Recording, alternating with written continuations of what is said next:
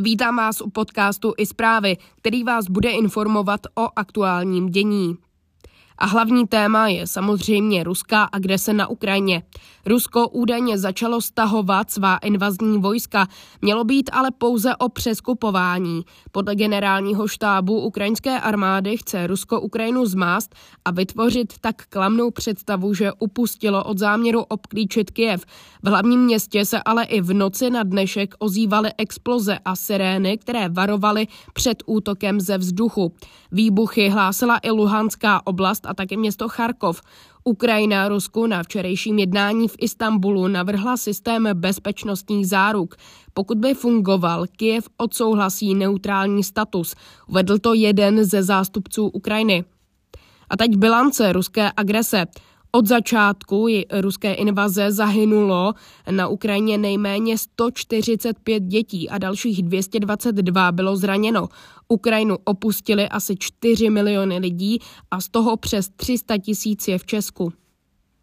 Německo očekává problémy s dodávkami plynu z Ruska. Uvedl to ministr hospodářství. Oznámil, že vyhlásil stupeň včasného varování, tedy první ze 3 stupňů.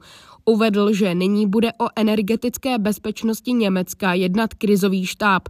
Berlín zhoršení zásobování nevylučuje v souvislosti s invazí na Ukrajinu a ruským požadavkem platit za plyn v rublech. Dodal, že Německo musí být připraveno na jakýkoliv vývoj. Musíme být nachystáni pro případ, že Rusko situaci vyhrotí, prohlásil ministr hospodářství Habeck. Na ministerstvu hospodářství bude tak každý den jednat krizový tým, který pracuje na různých možnostech vývoje a pokud by to bylo nutné, přikročí k dalším opatřením k zajištění zásobování. Vláda schválila prodloužení nouzového stavu do konce května. Opozice rozhodnutí kritizuje. SPD nouzový stav odmítá a hnutí ANO navrhovalo nouzový stav pouze na 30 dní a ohánilo se názory některých ústavních právníků. Podle ministra vnitra Víta Rakušana ale nemůžeme předpokládat, že se situace do 2 měsíců zásadně zlepší.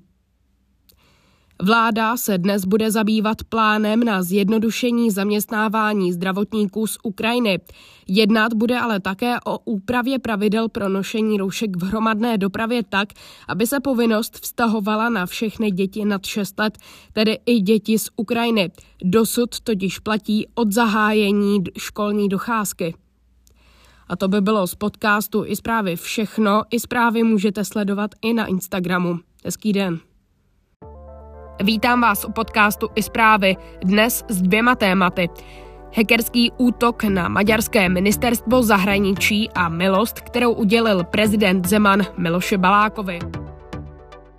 Ruská tajná služba pronikla do interního počítačového systému maďarského ministerstva zahraničí. Uvedl to investigativní portál Direct36. Rezort zahraničí zprávu odmítl jako lživou kampaň.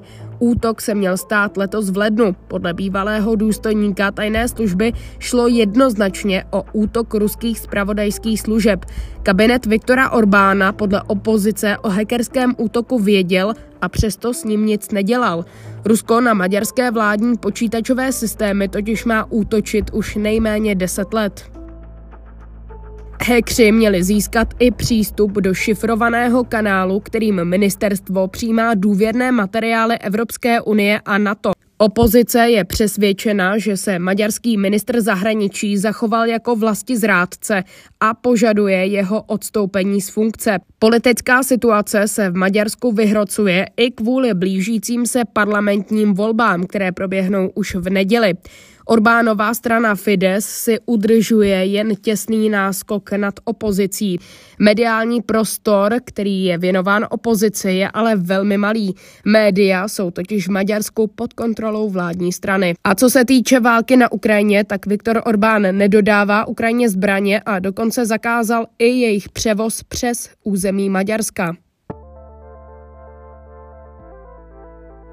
Prezident Zeman udělil milost Miloši Balákovi, který byl odsouzen za ovlivňování veřejné zakázky v Lánské oboře.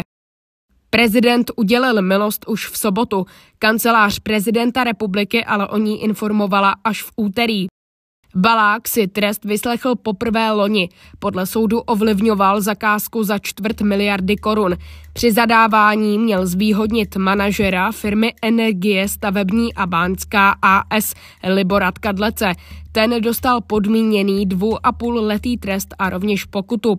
Zakázka, kterou měl Balák zmanipulovat, se týká druhé etapy zajištění a odvodnění svahů v Lánské oboře kolem vodní nádrže Klíčava.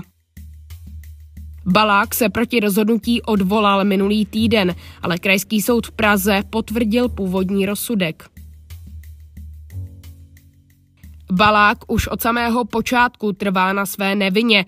Soud, který mě poslal na 3 roky do vězení, uznal, že jsem se na stavbě nějak neobohatil, ani nevznikla žádná škoda. Jsem proto přesvědčen, že jsem se stal obětí zmanipulovaného vyšetřování, které bylo vedeno nezákonným způsobem, a politického procesu, ve kterém soud rozhodoval podjatě. Dávno předem na základě štvavých článků jako vystřižených z 50. let, uvedl. A teď reakce zástupců vlády. Jsem překvapen rozhodnutím prezidenta udělit milost panu Balákovi. Obávám se, že vzhledem ke všem okolnostem tohoto případu, že tento krok nepřispívá k důvěře občanů v právní systém naší země, uvedl premiér Petr Fiala. Tento typ prezidentské milosti zpochybňuje její místo v našem právním systému. Omilostnit blízkého spolupracovníka odsouzeného za ekonomický delikt je ukázkou protekcionalismu a selektivního přístupu. Zarážející je i rychlost, s jakou byla milost udělena. Reagoval na udělení milosti předseda Hnutí STAN a také ministr vnitra Vít Rakušan. A to by bylo z dnešní epizody všechno. Hezký den. Vítám vás u podcastu i zprávy, dnes s 2 tématy. Hackerský útok na maďarské ministerstvo zahraničí a milost, kterou udělil prezident Zeman Miloši Balákovi.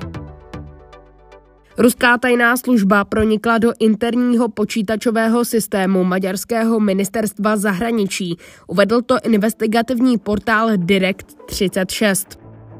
Rezort zahraničí zprávu odmítl jako lživou kampaň.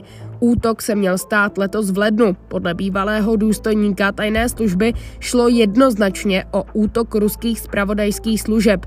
Kabinet Viktora Orbána podle opozice o hackerském útoku věděl a přesto s ním nic nedělal. Rusko na maďarské vládní počítačové systémy totiž má útočit už nejméně 10 let.